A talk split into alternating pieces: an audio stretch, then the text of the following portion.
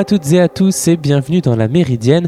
J'espère que vous allez bien. Nous sommes le jeudi 25 février, dernier numéro avec, avant les vacances. Et aujourd'hui, je vous gâte avec un programme assez sympathique. Nous allons prendre l'air en allant à la rencontre de Christophe Durier, co-gérant du golf de Camp-la-Mer à Biéville-Beuville et entraîneur de ce même sport qu'il va nous présenter afin de balayer les sempiternels clichés qui gravitent autour de celui-ci. C'est le reportage du jour. Ensuite, Juliette nous proposera une chronique droit humain sur les prisons égyptiennes afin de nous alerter sur la privation de droits essentiels pour ces détenus.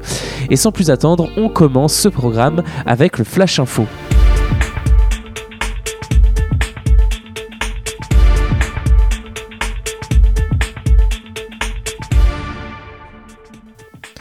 Joe Biden aurait échangé avec le roi d'Arabie Saoudite. Le site Axios révélait hier matin qu'une conversation téléphonique entre les deux hommes était programmée dans la journée, alors que le président américain s'apprête à rendre public aujourd'hui un rapport potentiellement accablant et explosif sur la mort du journaliste Jamal Khashoggi.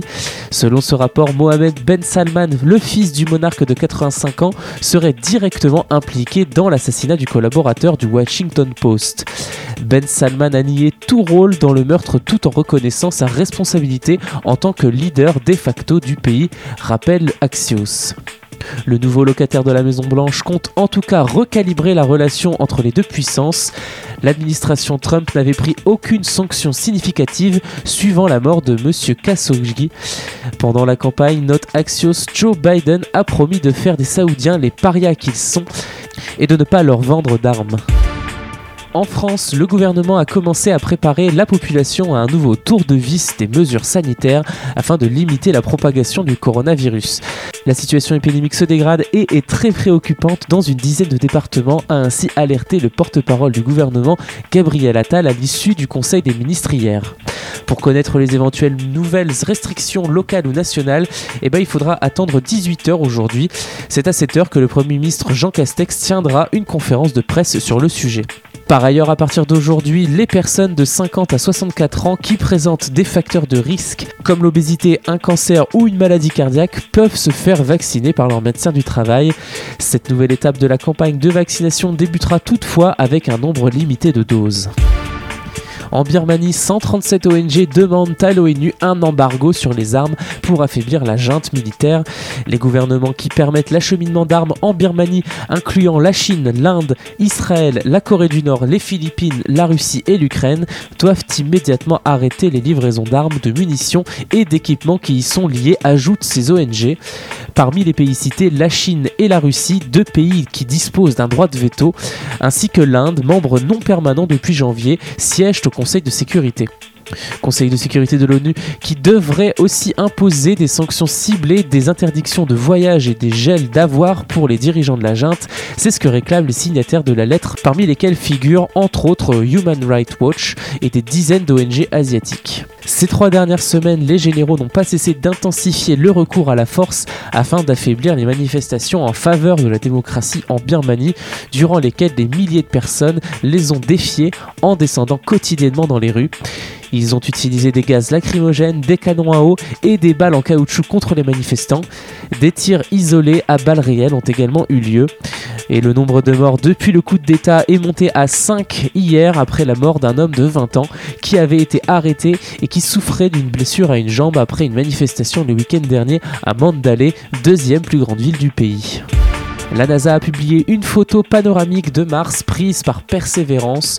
Le rover a réalisé 142 clichés à 360 degrés avec les appareils haute définition installés sur son mât.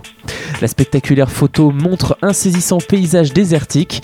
L'agence spatiale américaine a comme but explicite de trouver des traces de vie ancienne sur la planète rouge en collectant pendant au moins deux ans jusqu'à une trentaine d'échantillons de roches. Les caméras de persévérance aideront les scientifiques à déterminer l'histoire géologique et les conditions atmosphériques du cratère et identifier les rochers et les sédiments qui seront prélevés avant d'être transportés sur Terre lors d'une future mission prévue dans les années 2030. Vous écoutez la Méridienne sur Radio Phoenix. Je vous l'avais dit en introduction, aujourd'hui nous partons au golfe de Camp-la-Mer à Biéville-Beuville. J'ai pu rencontrer Christophe Durier, co-gérant de ce golf ainsi que de celui de Louvigny.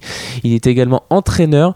Il va nous présenter ce sport qu'il cherche à démystifier et en déconstruire les clichés car le golf, j'ai moi-même pu le découvrir lors d'une session découverte avec Christophe, c'est un sport, un vrai. Très agréable et malgré une pratique individuelle, le golf c'est aussi un lieu de sociabilité Christophe Durier me répond avec joie et ses réponses sont ponctuées de coups portés par des golfeurs perfectionnant leur swing lors d'une belle journée ensoleillée juste à côté de nous. Mais attendez, il y a des golfeurs? Christophe, le golf, lieu de pratique sportive, est ouvert malgré les restrictions sanitaires en vigueur? Exactement, donc nous on a une chance inouïe actuellement, euh, de par notre activité d'extérieur, d'être, ouvert. Contrairement à, d'autres sports, on est euh, accessoirement un des probablement seul sport euh, qui permet actuellement d'accueillir du public, donc dans des règles, euh, des règles sanitaires extrêmement strictes quand même, mais euh, ouais, c'est une chance inouïe pour nous, en effet. On continue ce reportage juste après une première pause musicale, le temps d'écouter François and the Atlas Mountains, le titre c'est Tourne autour et on revient juste après pour la suite de notre reportage au golfe de Caen-la-Mer avec Christophe Durier, à tout de suite.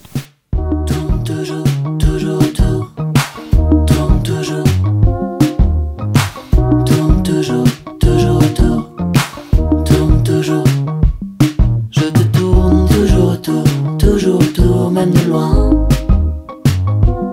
Je te tourne toujours autour, toujours autour, même de loin. C'est étrange, même en plein jour, je ne retrouve pas le chemin.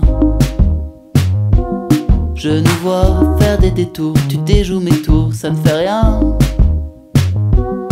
Tu ne perds rien pour attendre, silence, absence, demain.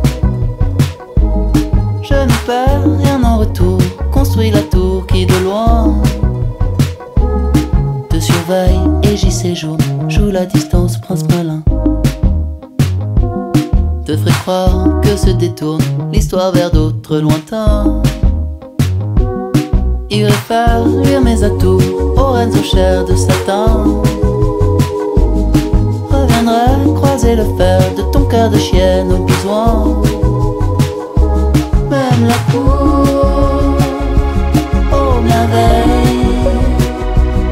même chant des sirènes, ça me fait rien, ça me fait rien. Tourne toujours, toujours, tourne, tourne toujours, tourne toujours. Je te tourne toujours autour, toujours autour, même de loin. Je te tourne toujours autour, toujours autour, même de loin. Mien est un pieu d'airain.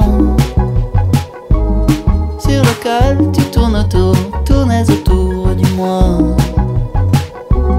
Chacun que vienne le jour où plus rien ne te retient. Ce jour sera sans détour, droit au désir sans frein.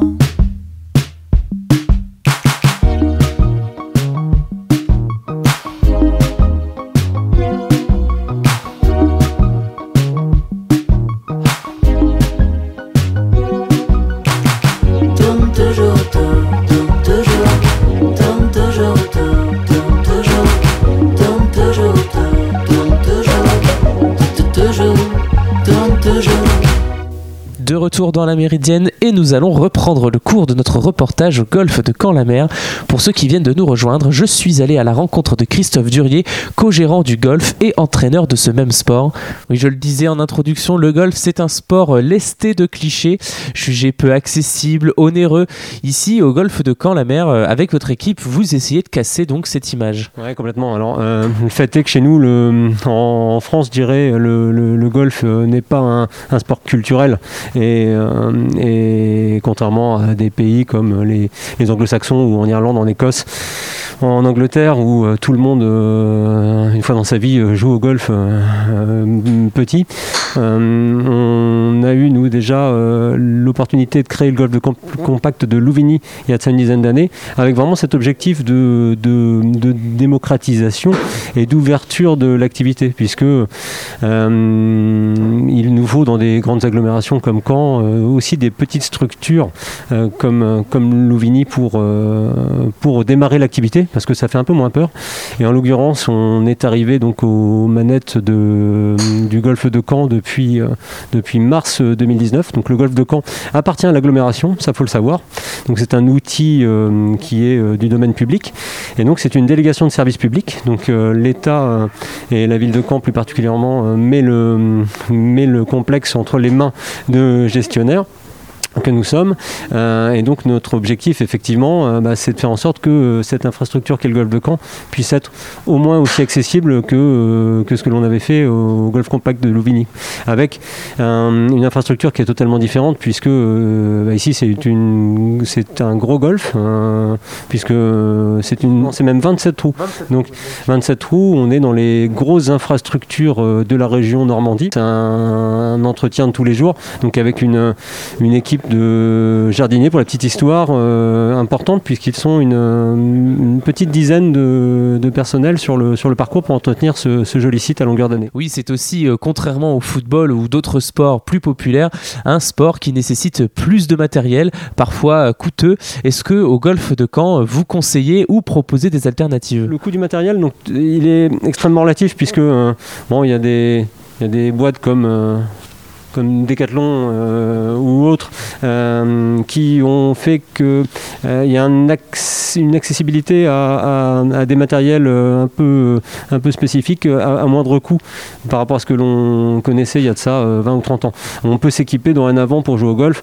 J'ai envie de vous dire, aux alentours de 150 euros, on a du matériel qui peut perdurer pendant les, au moins les trois premières années de l'apprentissage. Et c'est quoi le matériel de base? Le matériel de base, en fait, dans un sac de golf, on trouve euh, trois types de clubs.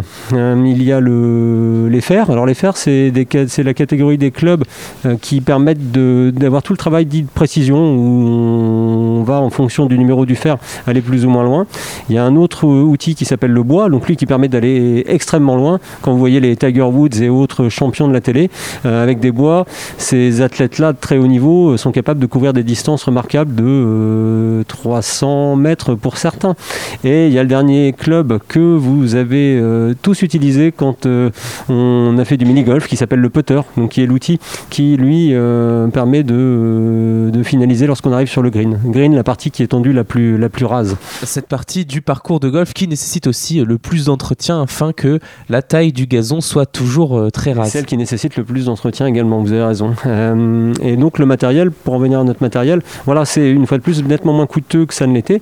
Accessoirement, dans toutes les formules nous que l'on propose, en fait, on, propose de prêter le matériel euh, dans un premier temps, parce qu'avant d'être sûr et certain que l'activité plaise et de ne pas se retrouver à, investir dès le départ, on, propose dans nos formules euh, des, prêts, euh, et puis on vient assez vite à, trouver ce matériel, voire même d'occasion dans un premier temps, quand on ne veut pas y mettre des sommes astronomiques.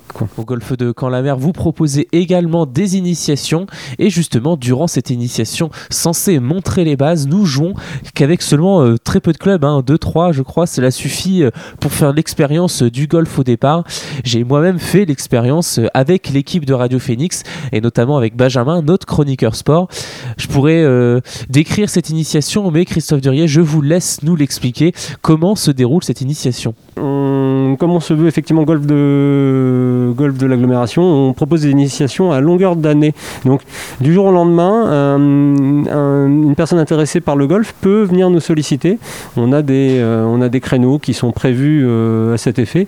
Et alors le format type d'une initiation, on vous propose de venir durant une heure et durant une heure, on essaie, nous autres enseignants, euh, de vous proposer les, les, trois, comment dire, les trois activités que nécessite le jeu de golf sur le parcours, à savoir les fameux grands coups qui s'appellent le swing, où on essaie de taper la balle un peu loin. Lorsqu'on est à proximité de ce fameux green, on fait ce qu'on appelle des approches, et ensuite on finalise en étant sur le green, où là on utilise le putter et la fameuse partie mini-golf. Donc là, durant une heure, on essaie de vous faire découvrir ces trois types d'activités, ce qui vous donne déjà une petite idée de ce qui se passe ensuite lorsqu'on va mettre ça en œuvre sur le, sur le parcours. Parcours qui, pour la petite histoire, nécessite un petit peu de temps, puisque c'est un peu la problématique du golf qui est un peu chronophage, où lorsqu'on veut aller faire un parcours de golf, un parcours de golf qui est composé de 18 trous en général, c'est 4 heures de temps de jeu pour, pour une bonne dizaine de kilomètres de marche à pied. Et c'est là où ça en fait un vrai sport. Et c'est un sport qui est, qui est plutôt, qui est plutôt accessible à tous dans le sens où il n'y a pas d'effort physique sur, la, sur, le, sur, un, sur un court terme. Voilà, on sait que c'est sur un moyen terme que l'on fait des efforts avec un, un, swing de golf qui quand même nécessite d'être euh, en bonne forme puisqu'on se rend compte que tous les, tous les, tous les athlètes maintenant de, qui trustent les, les meilleures places mondiales sont vraiment des athlètes de très haut niveau et ils ont des préparations physiques qui sont vraiment remarquables. Et voilà un autre cliché de balayer. Le golf, effectivement, vous disiez que c'était une activité qui, euh, qui, qui, qui, souffrait de préjugés. Euh, il faut vraiment qu'on arrive à, convaincre le, public que, c'est un sport qui bah, peut être pratiqué dès le plus jeune âge. C'est souvent là où on se découvre des, des, passions. Euh, et jusqu'à présent, euh, les enfants n'ont pas forcément l'idée d'y venir. Et je pense qu'il y a un vrai travail à faire. Et ce que l'on commence à, à, mettre en œuvre en ce qui nous concerne, par le biais du golf scolaire, par exemple, en essayant de faire venir des classes de l'agglomération. on a un petit partenariat avec l'agglomération avec où tous les ans, on fait venir une vingtaine de classes euh, qui viennent découvrir l'activité.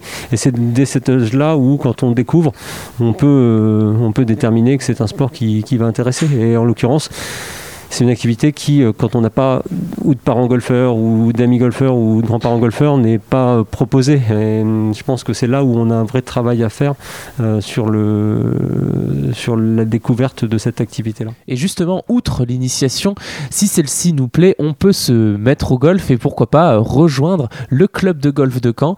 Et vous avez un club hein, de ce sport ici. Pouvez-vous nous en parler de son actualité? Comment s'est déroulée l'année 2020 avec la crise sanitaire? Et comment ça se passe aujourd'hui? Nous, une fois de plus, on a cette chance inouïe de pouvoir jouer sur le parcours. Maintenant, bah, on subit euh, les conséquences de cette fameuse Covid et, on peut malheureusement pas euh, faire ce que l'on affectionne, à savoir organiser des, compétitions, des petits tournois pour nos adhérents le, week-end. Là, actuellement, on est en stand-by pour, euh, pour toute cette partie-là.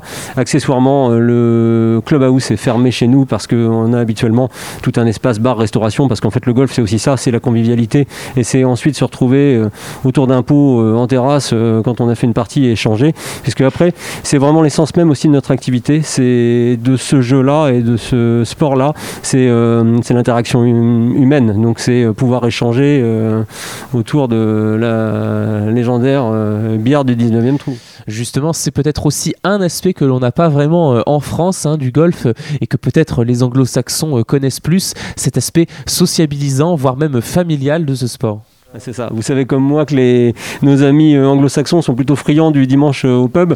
Et euh, voilà, souvent, on se retrouve, pour l'avoir vu et vécu en Irlande, sur des petites infrastructures, des petits parcours avec une famille entière qui va passer deux heures à jouer au golf avec deux clubs. C'est pour ça qu'il n'y a pas besoin d'en avoir des quantités astronomiques et qui ensuite se retrouvent au pub pour, pour continuer.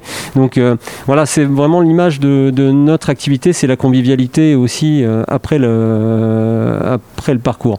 Et chacun y trouve son compte dans cette activité et, c'est là où on a pour coutume de dire c'est de, de, de 7 à, pas d'âge parce que euh, eh bien, peu importe les, les âges, peu importe les générations, c'est assez marrant, on peut se retrouver, c'est intergénérationnel avec euh, parfois trois générations qui vont partager une partie. Quoi.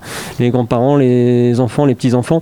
Et il n'y a pas beaucoup d'activités qui permettent, qui permettent mettre cela. Quoi. Euh, pour résumer, Christophe Durier, quelle est la raison d'être de ce golf de Caen? Son ambition peut-être par rapport aux autres? Alors, la raison d'être de ce golf de Caen, c'est déjà sa, sa, localisation remarquable, puisque euh, dans une euh, grande agglomération comme la nôtre, avoir la, la, chance d'avoir une infrastructure golfiques de si belle qualité aux portes de la ville, c'est juste, juste remarquable.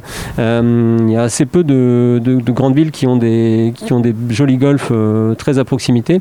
Et après, une fois de plus, notre, énergie, nous, on tient vraiment à la mettre à, continuer de développer, euh, de faire connaître notre activité, de briser tous ces clichés et de faire en sorte que tout le monde puisse venir, ne serait-ce que essayer et après, si, si cela plaît, aller encore un peu plus loin. Sachant que on a vraiment très à cœur de, faire venir beaucoup la jeunesse. On a une très grosse école de golf pour la petite histoire. On est dans les grosses écoles de golf régionales où entre les golfs de Louvigny et le golf de Caen, bah, ça regroupe pour, pour information 160 enfants de 7 à une quinzaine d'années qui viennent s'entraîner samedi, mercredi, garçons comme filles exactement. Et en l'occurrence, l'école de golf, bah, le, le, coût annuel pour venir s'essayer et pour mettre ses enfants à, l'activité golf, c'est probablement euh, moins cher que euh, plein d'autres activités. Hein. parce que moi, je sais que ça, voilà, le golf coûte moins cher que la danse pour ma fille, par exemple. Si, dernière chose, c'est déjà euh, bien de venir euh, mettre le pied à l'étrier euh, de la, dans la discipline au golf de Caen, qui accueille et accompagne très bien les nouveaux golfeurs. Mais si l'on veut que la discipline nous plaît, on peut venir y passer ce qu'on appelle la carte verte, qui nous permettra de jouer dans tous les golfs du pays et même ailleurs dans le monde. Ah, vous avez tout compris. C'est-à-dire qu'en fait, le, hum, alors ça, la fameuse carte verte, c'est le permis de golfer. Donc c'est le permis de conduire du golfeur. non, vous avez tout compris. C'est-à-dire qu'un parcours euh, comme on l'expliquait, c'est quand même une zone extrêmement sensible. Euh, que tout le monde partage. Et il y, a des, euh, y a des règles, il y a, y a une étiquette certaine à suivre pour pas que ce soit la foire d'empoigne, puisque le concept c'est de tourner tous ensemble sur le parcours. Donc on respecte un temps de jeu imparti. Et en effet, dans nos formules d'apprentissage, là, au bout d'un mois, deux mois, on a pour, pour objectif de, de délivrer ces fameuses cartes vertes qui sont les permis de golfer qui sont euh, ensuite une nécessité quand on va se balader euh, par Mons et par vous sur les parcours. Hein. Puisqu'une fois de plus, bah, ça c'est une autre chance pour nous, c'est que là, quand on se balade, peu importe où on, se promène et où on part en vacances, il y a toujours un joli parcours de golf à découvrir et c'est euh, assez souvent dans de jolis endroits. Quoi. Et on fait donc partie de la grande famille des golfeurs. Voilà, alors voilà. Et puis après, bon, faut imaginer aussi que cette carte verte, sur les périodes où, où les parcours sont assez accessibles. Nous, on est assez pour envoyer les golfeurs le plus rapidement possible, prendre du plaisir sur le parcours. Et donc, c'est pas d'une absolue nécessité à certaines périodes et sur le quand le parcours est adapté. Donc, euh, c'est oui, dès l'initiation, hein, on a accès à un, petit terrain, un pseudo terrain, n'est-ce pas? Ouais, vous avez raison. Ouais, c'est ça. Durant l'initiation, on vous, on vous montre euh, ce en quoi consiste après la balade sur le parcours et quand on va euh, se promener de trou en trou, quoi. Et, et après, les, les trous on a peut-être oublié de le dire. Donc, euh, les trous, on trouve sur un parcours de golf nos fameux 18 trous qui sont répartis en, trous de différentes distances. Et en fonction de la distance, on attribue un nombre de coups à chaque trou. Voilà le concept même du golf. C'est-à-dire que euh, sur un parcours de 18 trous, on va trouver en règle générale 10 par 4, 4 par 4 par 5 et 4 par 3. Alors le par, c'est le nombre de coups qu'on alloue. Euh, quand le trou fait moins de 200 mètres, c'est un par 3. Entre 200 et 400 mètres, c'est un par 4. Et au-delà de 400 mètres, ça devient un par 5. Donc 5, ça signifie qu'on attribue aux golfeurs experts, parce que cette norme-là, elle est plutôt euh, la norme des experts, 5 euh, coups pour couvrir un trou de 550 mètres. Ce qui signifie qu'il faut, faut faire des coups assez longs. Oui, les gens qui ont déjà joué à, à Wii Sport ou Everybody's Golf savent déjà de quoi vous parlez. Hein. Voilà, c'est ça. Donc en fait, les consoles de jeu nous ont aussi permis de faire des, transferts, puisque voilà, quand on a joué, quand on a fait de la, quand on a fait du golf sur, sur Wii Sport ou quand on a joué euh, sur les, nos ordinateurs ou nos consoles à Tiger Woods ou autres euh, jeux, et euh, eh bien derrière, c'est pas le tout de faire ça en virtuel, c'est qu'il faut venir en réel et on est, on sera là pour pour accueillir les potentiels golfeurs. D'ailleurs, j'ai même croisé des étudiants sur le practice et ils nous parlent de leur découverte et pratique du golf? Euh, moi, je m'appelle Clément et je fais du golf depuis que j'ai 10 ans, je dirais, ça fait 18 ans. Euh, c'est mon père qui, avait très envie d'essayer. Euh, mais pas forcément le temps. Et puis quand il s'y est mis, en tant que gamin à côté, bah, j'ai suivi forcément et j'ai accroché. Et, puis voilà. Quoi. franchement, ça se démocratise depuis un certain temps.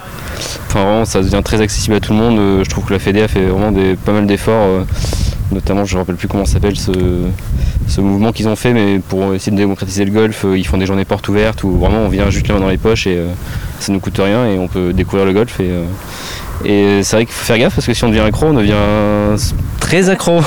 Euh, bah, donc moi j'appelle Claire, 28 ans. Euh, ça fait euh, un peu moins d'un an que j'ai découvert le golf par Clément du coup qui m'a découvrir le golf et la, belle famille aussi. Bah, à vrai dire, je suis arrivée à la tête plein de clichés, on va pas se mentir. Quand Clément m'a dit qu'il faisait du golf, tout de suite les premiers, on a tous les clichés qui viennent. Et finalement, après avoir testé un peu, c'est pas du tout ça. C'est un sport comme les autres. on peut se défouler, on peut s'étendre, il y a une bonne ambiance. voilà, donc non, c'est vraiment un super, super sport et vachement accessible aussi. Donc j'étais étonnée et c'est une belle découverte. Merci beaucoup Christophe Durier de nous avoir présenté votre golf de Camp-la-Mer ainsi que votre discipline. Merci également à Clément et à Claire pour vos témoignages. Vous écoutez La Méridienne sur Radio Phoenix. C'est l'heure de retrouver Juliette pour sa chronique droit humain du jeudi. Bonjour Juliette, de quoi vas-tu nous parler? Salut Amaury. Donc pour cette nouvelle chronique d'Amnesty, j'ai décidé de m'éloigner un peu du cadre de la France pour parler d'un sujet que je trouve quand même très préoccupant, que sont les conditions de vie dans les prisons. Et pour ça, j'ai décidé de prendre l'exemple des prisons égyptiennes qui est on ne peut plus alarmant. Donc on le sait, les conditions de vie dans les prisons font débattre et sont inquiétantes. C'est un vrai sujet euh, d'actualité. Et d'ailleurs, pour rappel, la Cour européenne des droits de l'homme, dans un arrêt 1984, a dit la justice ne saurait s'arrêter aux portes des prisons. Ainsi, il va donc être nécessaire de prévoir pour les détenus un minimum de conditions de vie afin de leur permettre de vivre dans la dignité qui, je le rappelle, est un droit fondamental octroyé à tout être humain. Pourquoi avoir choisi l'Égypte Eh bien, malheureusement, j'aurais pu choisir beaucoup d'autres pays où les conditions de vie des détenus sont à déplorer, bah, comme c'est le cas par exemple en France. Mais en Égypte, on fait vraiment face à des actes inhumains et à un total désintéressement des détenus qui méritent d'être dénoncés. En effet, depuis de, longues dates maintenant, les, prisons égyptiennes font l'objet de vives critiques concernant les conditions de vie inhumaines dans lesquelles les détenus vivent euh, au quotidien et qui viennent euh, totalement entraver euh, leurs droits dont les détenus eux aussi sont bénéficiaires. Car oui, les détenus ont aussi des droits. Par exemple leur droit à la santé ou tout simplement leur droit à la vie, vont venir être menacés par l'inaction des autorités qui vont s'abstenir soit par négligence ou de manière totalement délibérée de permettre un accès aux soins euh, médicaux adaptés aux détenus. Est-ce que tu as des exemples de mauvais traitements qu'ils subissent? Euh, Il y a eu beaucoup de témoignages d'anciens détenus qui viennent mettre justement en évidence euh, les conditions déplorables dans lesquelles vivent les détenus. on va voir par exemple la surpopulation carcérale, une litrine adaptée, une ventilation insuffisante, une hygiène déplorable, allant jusqu'à même un manque de nourriture qui n'est pas du tout adapté à leur mode de vie. Même des détenus ont ainsi témoigné que par exemple ils ne pouvaient pas euh, sortir à l'air libre, que c'était extrêmement réglementé et qu'ils ne pouvaient pas sortir. De plus, il apparaît qu'il euh, y a des détenus politiques qui sont placés dans des conditions euh, de vie sordides, dans des détentions qui n'ont aucune date réelle euh, de fin et que ça va aller jusqu'à l'isolement. On va ainsi les priver des besoins essentiels afin de faire pression sur eux dans le but de les punir de penser clairement différemment que, que le gouvernement qui est en place. Par exemple, Khalid Amdi, qui est un journaliste, donc je répète, un journaliste, il est détenu en prison depuis 2014 et il est placé à l'isolement depuis 2018. Et d'ailleurs, d'après un diagnostic d'un médecin, il a développé de l'asthme, de l'arthrose ainsi qu'un engourdissement à un pied et malgré en fait ces demandes répétées afin d'être transféré dans un hôpital pour être soigné, les autorités euh, refusent toujours de l'y emmener alors que euh, il est clairement établi que euh, tous ces maux sont issus des conditions déplorables dans lesquelles il vit. On va pas non plus parler des cellules qui sont sales, qui sont infectées d'insectes, le manque d'accès à l'eau ou tout simplement à des sanitaires. Il y a des détenus qui sont même amenés à se partager bah, une vulgaire brosse à dents ou serviettes. Donc ainsi, on est quand même sur des conditions de vie, comme je le répète, qui sont inhumaines. Euh, personne ne devrait avoir à subir cela. Et l'argument de dire, parce que je le vois venir, qu'ils ne méritent pas car ils ont enfreint la loi, ne peut même pas être appliqué ici, car euh, on va même parler de personnes qui sont détenues pour avoir simplement fait usage de leur liberté d'expression ou de leur droit de réunion pacifique donc droits que je le rappelle, sont reconnus comme fondamentaux par le droit international. Et donc on est vraiment face non seulement à des conditions de vie déplorables, mais aussi à des détentions qui sont arbitraires et massives. Tu disais aussi leur droit à la santé qui était violé en prison C'est d'ailleurs un des plus gros points noirs de la détention, parce que les autorités en fait ne sont pas en capacité de prodiguer des soins médicaux, les infirmeries sont insalubres et manquent de matériel et de professionnels qualifiés, on va vous prescrire des antibiotiques que vous ayez mal à la tête ou que vous ayez une maladie grave. D'ailleurs, un ancien détenu avait déclaré que lorsque nous avons dit au gardien qu'il était en train de mourir et qu'il fallait l'emmener à l'hôpital, il a répondu En tant que croyant, vous savez bien que la vie est entre les mains de Dieu. Donc de quoi rendre perplexe quand vous êtes en train de souffrir le martyr. Les détenus, donc à profil politique, font l'objet, pareil, de refus délibérés de soins médicaux. On les empêche de recevoir des médicaments dont, ils auraient besoin ou de les transférer dans un hôpital. Ces mesures, donc, elles sont complètement discriminatoires quand on fait face, en fait, à la volonté de, de punir, en fait, ces personnes pour leurs idées. Par exemple, un ancien candidat aux élections présidentielles, il avait été maintenu en détention, à l'isolement, pour une durée indéfinie et il a déclaré Il cherche à me tuer lentement ou à me rendre fou. Et donc, quels sont les effets sur les prisonniers à long terme? Bah, Comme j'ai dit, ces conditions de vie, elles ont de quoi rendre fou toute personne. En raison des conditions de détention, les détenus se trouvent ainsi euh, atteints de dépression. Ils ont pour un, ils ont pour un plus grand nombre eu euh, des pensées suicidaires. La prise en charge d'ailleurs de, de, de la santé mentale des détenus est quasiment inexistante et ce qui aboutit en fait à des situations qui sont totalement irréparables. De plus, il faut rappeler qu'un des buts de la détention, c'est quoi? C'est la réinsertion. Ce qu'on veut, c'est remettre ces personnes, entre guillemets, dans le droit chemin. Mais comment en fait y parvenir? Les détenus, ils sont complètement privés de tout contact avec l'extérieur. Parce que les autorités, elles vont jusqu'à restreindre, voire interdire de manière totalement injustifiée, la possibilité pour les personnes de recevoir la visite de leur famille par exemple des militants ou des représentants politiques, ils se sont vus refuser le droit de visite pendant des mois, voire des années, jusqu'à 4 ans.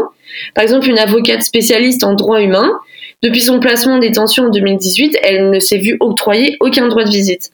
Et bien sûr, bah, la crise du Covid-19 n'a malheureusement pas aidé, donnant l'occasion aux autorités égyptiennes de suspendre toutes les visites en prison entre mars et août 2020, sans prévoir d'autres modes réguliers de communication.